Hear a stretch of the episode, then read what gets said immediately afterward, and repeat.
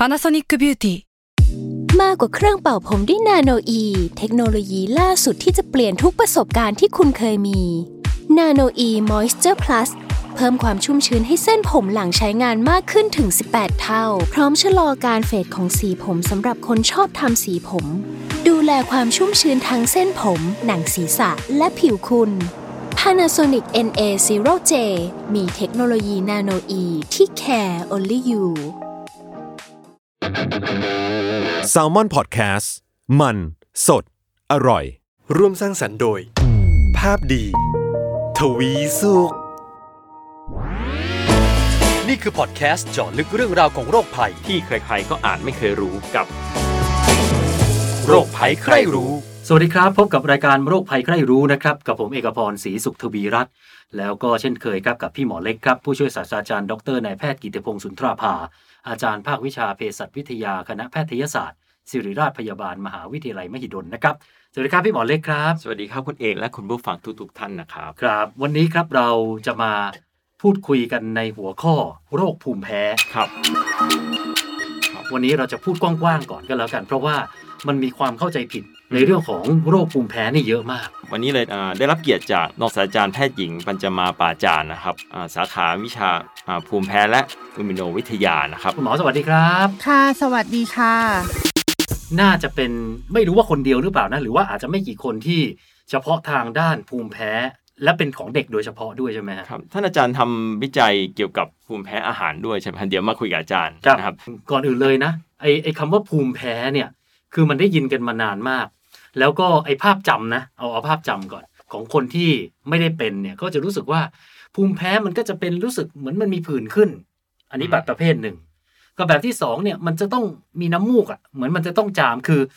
ภาพของคนทั่วไปเนี่ยจะรู้สึกว่าภูมิแพ้มันคือมันแพ้อะไรสักอย่างหนึ่งนี่แหละ แล้วก็เลยก่ออาการออกมาทางผิวหนังหรือไม่กระทั่งทางหายใจ แต่อยากให้คุณหมอบรรจมาเนี่ยเหมือนอธิบาย ไอ้ความเป็นโรคภูมิแพ้หน่อยว่า จริง ๆ แล้วเนี่ยไอ้ภูมิแพ้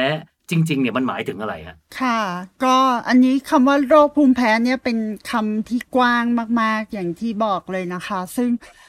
จริงๆแล้วเนี่ยในแง่ของอหมอที่ดูอะค่ะคือ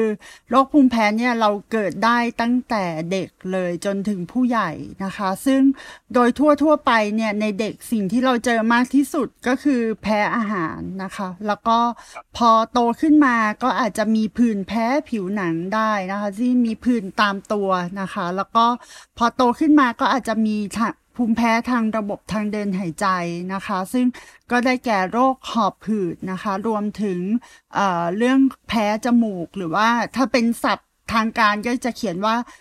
จมูกอักเสบจากภูมิแพ้ แต่จริง ๆ ที่ พูดกันทั่ว ๆ ไปก็คือแพ้อากาศนะคะ ซึ่งอันนี้จะเป็นสี่โรคใหญ่ ๆ แต่จริง ๆ มันก็จะมีแพ้กลุ่มย่อยอีก เช่น ภูมิแพ้ทางตา หรือว่าเอ่อแพ้ผิวหนังอื่น ๆ เช่น ผื่นลมพิษอืมอันเนี้ยก็จะเป็นเอ่อหนึ่งในโรคภูมิแพ้ที่เราเจอเหมือนกันนะคะครับผมถามอะถามคุณหมอบรรจมาหน่อย คือสมมุติเวลาเราแพ้อะไรอย่างหนึ่งเนี่ย มันจะมีอาการออกมาอย่างใดอย่างหนึ่งเท่านั้นหรือเปล่าฮะอย่างเช่น สมมุติแพ้เกสรดอกไม้ เอ๊ะมันจะออกมาทางจามมีน้ำมูกน้ำตาไหลหรือว่าการแพ้หนึ่งอย่างมันออกอาการได้หลายอย่าง ค่ะ ขึ้นว่าเป็นขึ้นกับว่าเป็นแพ้ชนิดไหนค่ะอย่างเอ่อ ง่ายๆอย่างเรื่องแพ้อาหารนะคะครับอ่าก็จะมีได้ตั้งแต่ว่าแพ้ระบบเดียว เช่น กินกุ้งแล้วเรามีอาการคันปากนะคะ หรือว่ามีผื่นลมพิษขึ้น อันเนี้ยถือว่าเป็นระบบผิวหนังอย่างเดียว แต่ว่าก็มีโอกาสที่จะแพ้รุนแรงได้นะคะ เช่น ถ้าแพ้เยอะๆ อาจจะมีอาการทางระบบทางเดินหายใจด้วย เช่น ถ้าเกิดว่ามีผื่นลมพิษ ร่วมกับมีอาการหายใจหอบเหนื่อย บางคนความดันต่ำ อันนี้ก็จะครับเรียกว่าเป็นกลุ่มที่เป็นแพ้รุนแรงอะค่ะ ก็จะมีอาการในหลาย ๆ ระบบได้ แต่ว่าถ้าเป็นพวกแพ้อากาศ หรือว่าเป็นแพ้หอบผืด ส่วนใหญ่ก็จะเป็นระบบทางเดินหายใจเป็นหลักค่ะ แต่ก็เท่ากับว่าถ้าเกิดเราแพ้อะไรสักอย่างเนี่ย มันอาจจะไม่ใช่ว่ามีแค่อาการเดียวถูกไหมมันอาจจะมีอาการที่มันมากกว่าสิ่งที่เราอาจจะเคยเป็น เหมือนกับมันอาจจะพัฒนาอืมให้มันแพ้มากยิ่งขึ้นถูกไหมฮะได้เลยค่ะ คืออย่างแพ้อาหารเนี่ยยกตัวอย่างได้ง่ายมากเลยคือ ตอนแรกๆเนี่ยเด็กที่กินเอ่อกุ้งไปแรก ๆ ก็เอ๊ะไม่เป็นไรนะคะ ก็กินต่อไปนะคะ กินต่อไปเรื่อยๆ คือตอนแรกเห็นมีผื่นนิดหน่อยก็กินยาแก้แพ้เอานะคะ แต่ว่าพอกินในปริมาณที่มากขึ้น หรือว่าเราได้รับการกระตุ้นบ่อยๆ บางครั้ง ก็อาจจะมีโอกาสแพ้รุนแรงมากขึ้น เอ๊ะเอ๊ะเอ๊ะไอ้ภูมิแพ้เนี่ย มันมันมักจะเจอในช่วงอายุไหนเป็นพิเศษไหมฮะ อย่างเช่น เจอเด็กเยอะ หรือว่าเฮ้ยต้องโตหน่อยนะ เป็นผู้ใหญ่เราถึงจะเจอว่าเขาแพ้อะไรอะไรอย่างเงี้ยฮะ หรือว่า อันนี้ไม่ได้เกี่ยวกับเรื่องอายุเลย เป็นได้ตั้งแต่เด็กจนผู้ใหญ่เลยค่ะ แต่ว่าสิ่งกระตุ้นมันจะต่างกันค่ะ อย่างที่บอกว่าเด็กเล็ก ๆ เราจะเจอแพ้อาหาร ซึ่งแพ้อาหารถ้าของเด็กเล็ก เราก็จะเจอเป็นแพ้ไข่แพ้นม แพ้แป้งสาลี ซึ่งเป็นอาหารที่เด็กส่วนใหญ่จะเริ่มกินตอนวัยเล็ก ๆ แต่ว่าถ้าเกิดว่าเอ่อ ผู้ใหญ่หรือเด็กโตนะคะ ก็อาจจะแพ้เป็นพวกกุ้งนะคะ หรือว่าอาหารทะเล ซึ่งอันเนี้ยเราจะเจอตอนอายุมากหน่อยนะคะสำหรับเรื่องหอบหืดแล้วก็แพ้อากาศนะคะ ส่วนใหญ่เนี่ยก็จะเริ่มได้ตั้งแต่อายุประมาณใกล้ๆสองขวบไปจนถึงอออายุเป็นผู้ใหญ่เลยจนถึงสูงอายุได้เลยค่ะ อาจารย์ครับอย่างจากประสบการณ์ของอาจารย์นี่อายุน้อยที่สุดที่อาจารย์เคยพบนี่อายุประมาณเท่าไหร่ครับ คือคือถ้าแพ้อาหารนี่ได้เป็นหลักเดือนเลยอะค่ะโอ้โหคือค่ะ ก็เพราะว่าเพราะว่าตั้งแต่เกิดมาก็มีโอกาสได้ แพ้อาหารแพ้ผิวหนังค่ะ ครับ อันนี้ผมออกตัวก่อนนะ ผมเนี่ย เป็นภูมิแพ้อืมแบบเรื้อรังด้วย แล้วผมเนี่ย มาทราบเพิ่งจะมาทราบเมื่อประมาณสองปีกว่าๆนี่เองว่า ผมแพ้รังแคสุนัขอืม คนมักจะใช้คำว่าแพ้ขนหมา แต่จริงๆเนี่ยเราเราไม่มีการแพ้ขนหมาหรอก แต่เราไปแพ้รังแคที่เกิดจากหมา ซึ่งมันก็จะติดมากับขนอะไรพวกเนี้ย คือผมถามอาจารย์หน่อย ผมไม่เคยรู้มาก่อน ว่าผมแพ้ขนหมาเลยนะ ก็เล่นหมาเพื่อนอะไรตามปกติ แล้วเพิ่งจะมาซื้อเลี้ยงเนี่ยสักสองสามปีล่าสุดเนี่ยซื้อใหม่อีกตัวหนึ่งเพิ่งจะรู้ว่า โอ้โหนี่แล้วค่าภูมิแพ้นี่แพ้สูงมาก คือมันเกิดจากอะไรฮะ คือ ผมไม่เคยแพ้มาก่อนนะ ผมมั่นใจ แล้วทำไมผมเพิ่งมาเป็นเอาตอนผู้ใหญ่อย่างเงี้ยฮะค่ะ คือคือส่วนใหญ่ปฏิกิริยาภูมิแพ้ค่ะ จริง ๆ มันมีมีหลายแบบแต่ที่เราเจอบ่อยที่สุดอะค่ะ จะเป็นปฏิกิริยาภูมิแพ้อ่าชนิดเอ่อเขาเรียกว่า IgE นะคะ ซึ่งอันเนี้ยส่วนใหญ่มันจะเกิดจากการที่ร่างกายเนี่ยต้องมักจะเคยได้รับสารนั้นมาก่อน จากนั้นเนี่ยถ้าได้รับครั้งต่อต่อๆไปนะคะครั้งที่สองครั้งที่สามครั้งที่สี่เนี่ยมันก็จะมีการกระตุ้นมาให้ให้เกิดอาการแพ้ในภายหลัง เพราะฉะนั้นแรกเกิดเนี่ยเราอาจจะไม่แพ้ก็ได้ค่ะ แต่ว่าถ้าเราเริ่มซื้อซื้อสุนัขมาเลี้ยง เริ่มเลี้ยงสุนัขได้รับการกระตุ้นจากสารก่อภูมิแพ้ของมัน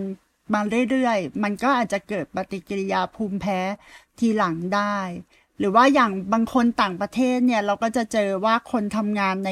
เอ่อสัตว์ทดสัตว์ทดลองค่ะ เลี้ยงหนูอย่างเงี้ยค่ะ เราก็จะเจอคนที่ทำงานในห้องแลบเนี่ยก็จะแพ้หนูตามมาได้เหมือนกันค่ะโอ้ยแล้วอย่างนี้คนในห้องแลบ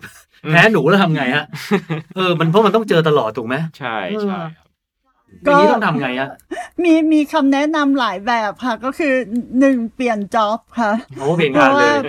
ค่ะค่ะ หรือไม่งั้นก็อาจจะต้องใช้ยาในการเอ่อรักษาควบคู่กันไปอะค่ะ แต่ว่ามันก็ไม่ได้เลี่ยงที่ต้นเหตุโดยตรงค่ะ เอ๊ะแล้วไอ้เรื่องที่ว่าบางคนแพ้เนี่ย อาการน้อย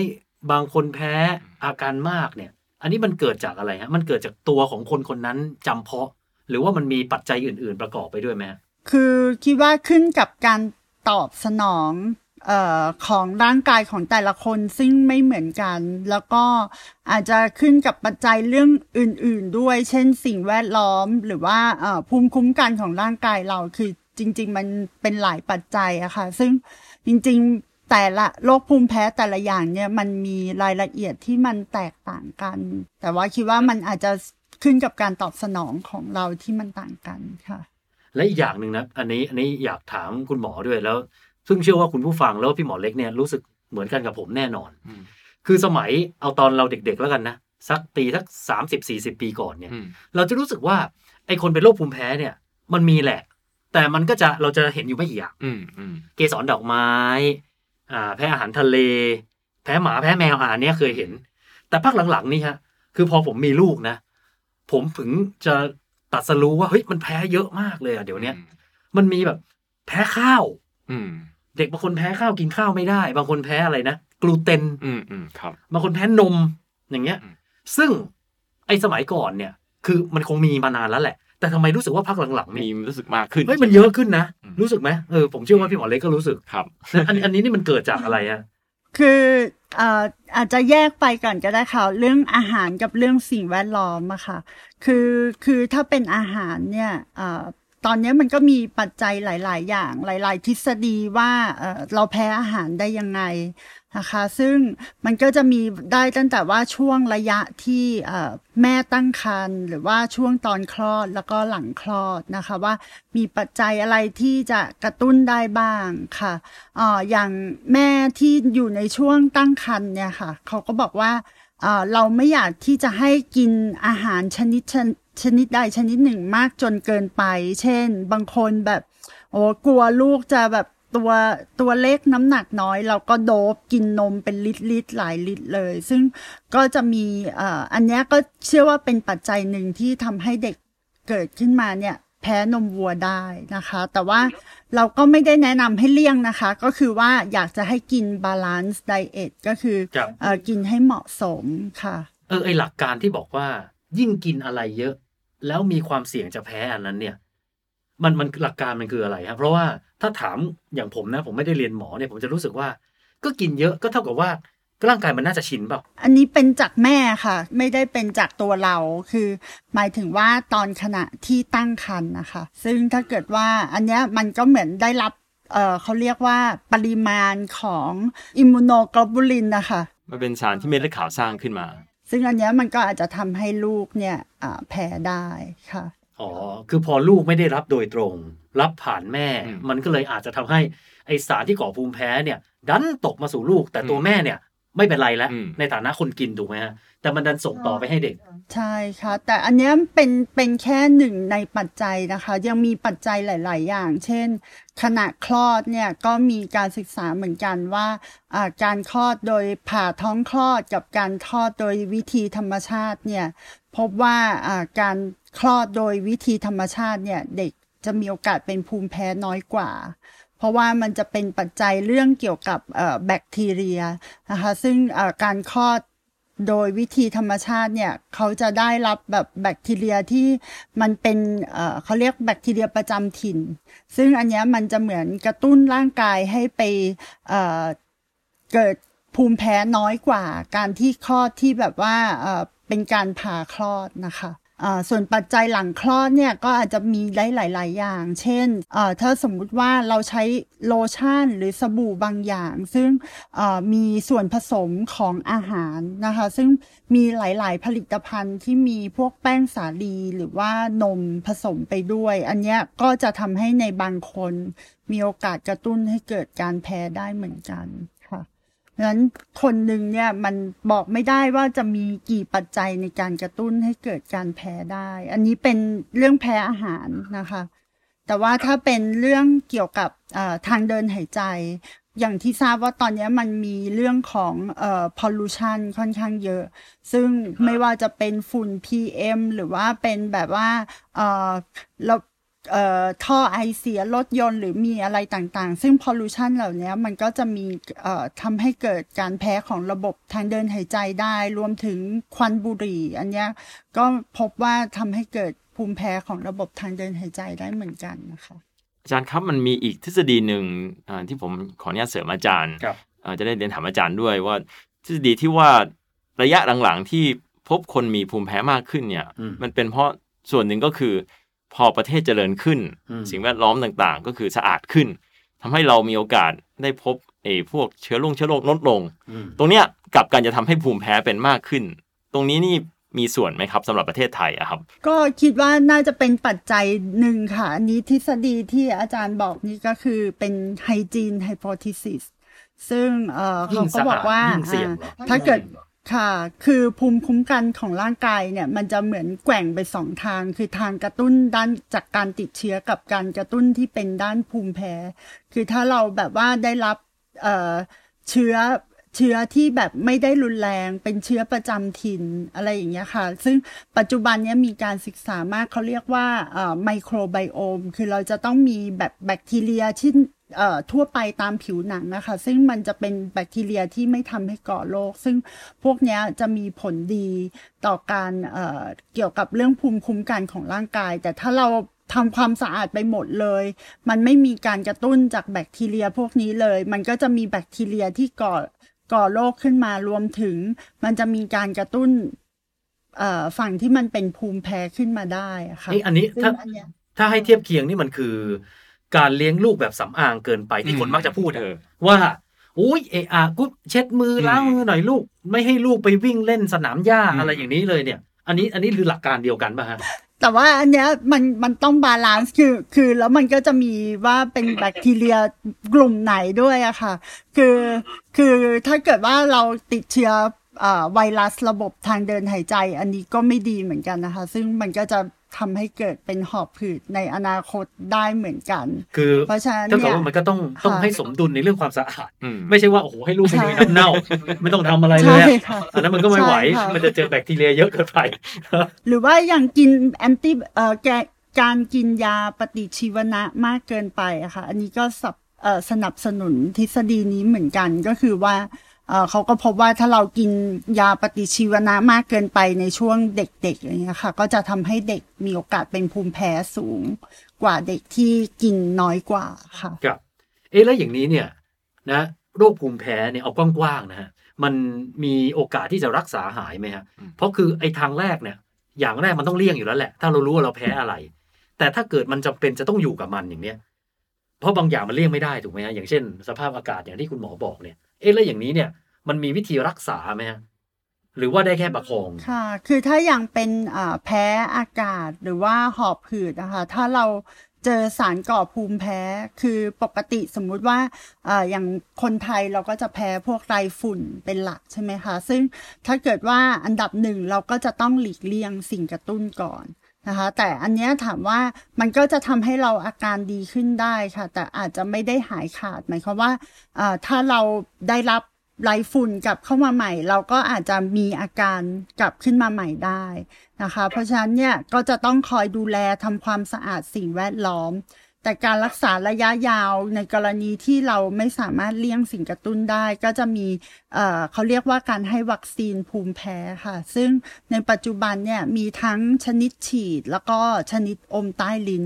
ซึ่งอันเนี้ยในระยะยาวเนี่ยก็จะทำให้คนไข้อาการดีขึ้นได้เพราะอันนี้ผมออกตัวเลยผมรักษาวิธีนี้อยู่อืมคือต้องไปฉีดไอ้วัคซีนภูมิแพ้เนี่ยทุกอาทิตย์ แต่ตอนเนี้ยคุณหมอคือผมฉีดมาประมาณสองปีแล้ว เริ่มถาง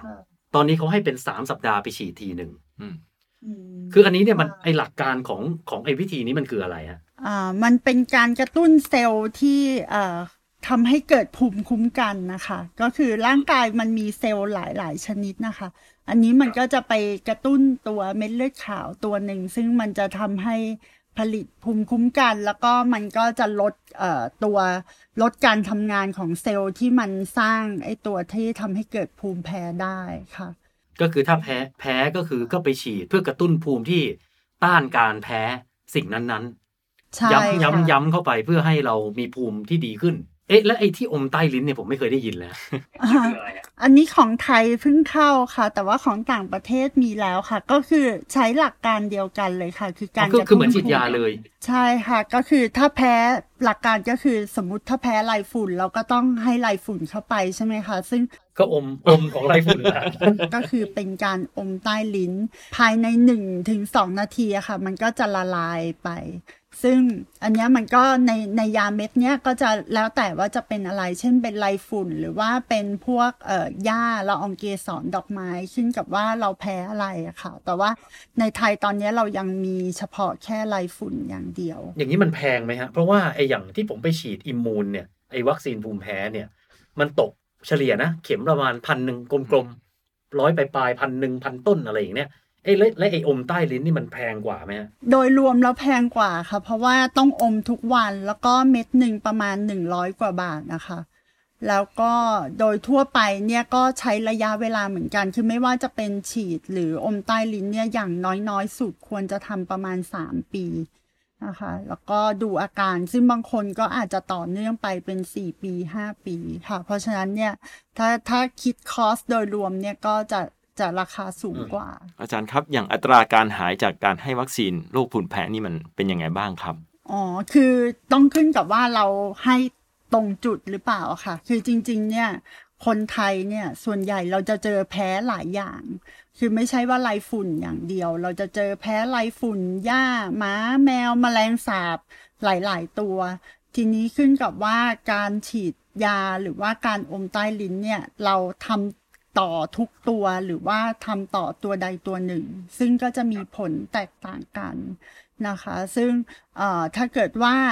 เราเจอตัวที่มันเป็นสาเหตุที่เราแพ้แน่ ๆ อย่างของอาจารย์เจอเป็นสุนัขแน่ ๆ ชัวร้อยเปอร์เซ็นอย่างอื่นเนี่ยแทบไม่มีเลยนั้นถ้าเราฉีดตัวนี้โดยตรงเนี่ย อันเนี้ยการรักษาได้ผลดีแน่นอน แต่ถ้าเกิดว่าสมมุติว่าเราแพ้หลายอย่าง เช่นไรฝุ่นสุนัขมแมลงสาบด้วย แต่เราฉีด ตัวสุนัขอย่างเดียว อันเนี้ยการรักษาก็อาจจะไม่ได้เต็มที่ อาจารย์ถ้าถ้าถ้าสมมติแพ้ตัวเดียวเนี่ย แล้วไปฉีดยาตามตามที่คุณหมอกำหนดเอาไว้ จนถึงจุดหนึ่งปลายทางของมันเนี่ย มันคือเล่นกับหมาได้ โดยไม่แพ้ หรือว่าสุดท้ายก็ยังยังคนจะต้องเลี่ยงมันต่อหรือยังไงฮะก็จะอยู่กับสุนัขได้โดยไม่แพ้ค่ะ อันนี้คือเป็นเป้าหมายอ๋อค่ะปลายทางที่ที่ที่ถือว่าได้ผลดีที่สุดก็คือ ก็สามารถอยู่กับมันได้เลย อย่างถ้าสมมติคนแพ้อาหารทะเลก็แปลว่ากินอาหารทะเลได้ถูกไหมฮะถ้าเกิดกรณีแพ้อาหารนะคะ อันนี้อาจอาจจะเป็น การรักษาคนละแบบ คือจริง ๆ การแพ้อาหารเนี่ยเเรามีโอกาสหายได้เองค่อนข้างสูงค่ะ แต่ว่าจะมีในบางคนหรืออาหารบางชนิดที่จะไม่หายเอง ซึ่งอันนี้เราก็จะมาทำการรักษาเหมือนกัน โดยใช้หลักการจริง ๆ คิดง่าย ๆ ก็คล้าย ๆ กับกลุ่มที่เป็นแพ้อากาศหอบหืดเหมือนกัน คือ แพ้อะไรก็ใช้ตัวนั้นใส่เข้าไป อย่างเช่น ถ้าแพ้เอ่อ แป้งสาลีเราก็จะให้คนไข้รับประทานแป้งสาลีไปทุกวัน แต่อันเนี้ยมันจะต้องเป็นในปริมาณที่หมอกำหนดนะคะแล้วเพราะว่ามันอาจจะมีโอกาสที่เกิดอาการแพ้ที่ค่อนข้างรุนแรงได้ คืออย่าไปฉันเนี่ยอย่าไปจัดการเอง แพ้ข้าวสาลีพ่อแม่อัดข้าวให้ลูกกินเลยเอาให้หาย อันนี้ก็ไม่ได้อันนี้นะไม่ได้ค่ะ เพราะว่าเพราะว่าเสี่ยงค่ะ คือ คืออันเนี้ยถ้ามันจะได้ผลนะคะ มันต้องแพ้แบบ เฉียบพลันนะคะ คือถ้าเกิดว่าแพ้แบบที่ไม่ใช่เฉียบพลัน เช่น เราเจอบ่อยเด็กที่ถ่ายเป็นมูกเลือดอะไรอย่างเงี้ยค่ะซึ่งอันเนี้ยเราจะเจอในเด็กอายุน้อยๆ อายุประมาณเดือนสองเดือนกินนมแม่อย่างเดียวนะคะ แล้วก็ถ่ายเป็นมูกเลือดขึ้นมา ซึ่งอันเนี้ยเราจะเจอว่าแพ้นมวัวค่อนข้างบ่อย ซึ่งส่วนใหญ่กลุ่มเนี้ยหายเองก็ไม่ต้องไปทำการรักษา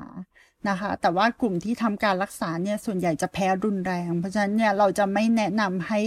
ลองกลับไปกินเองสู้กับมัน เพราะว่า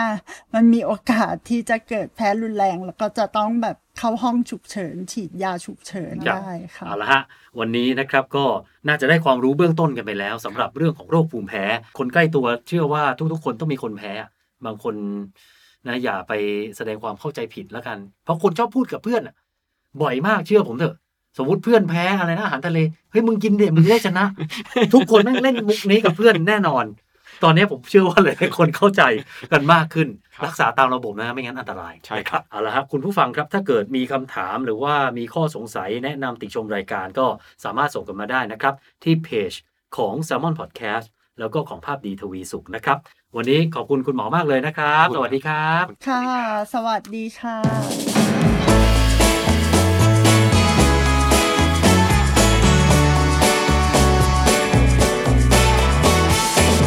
โรคภัยใครรู้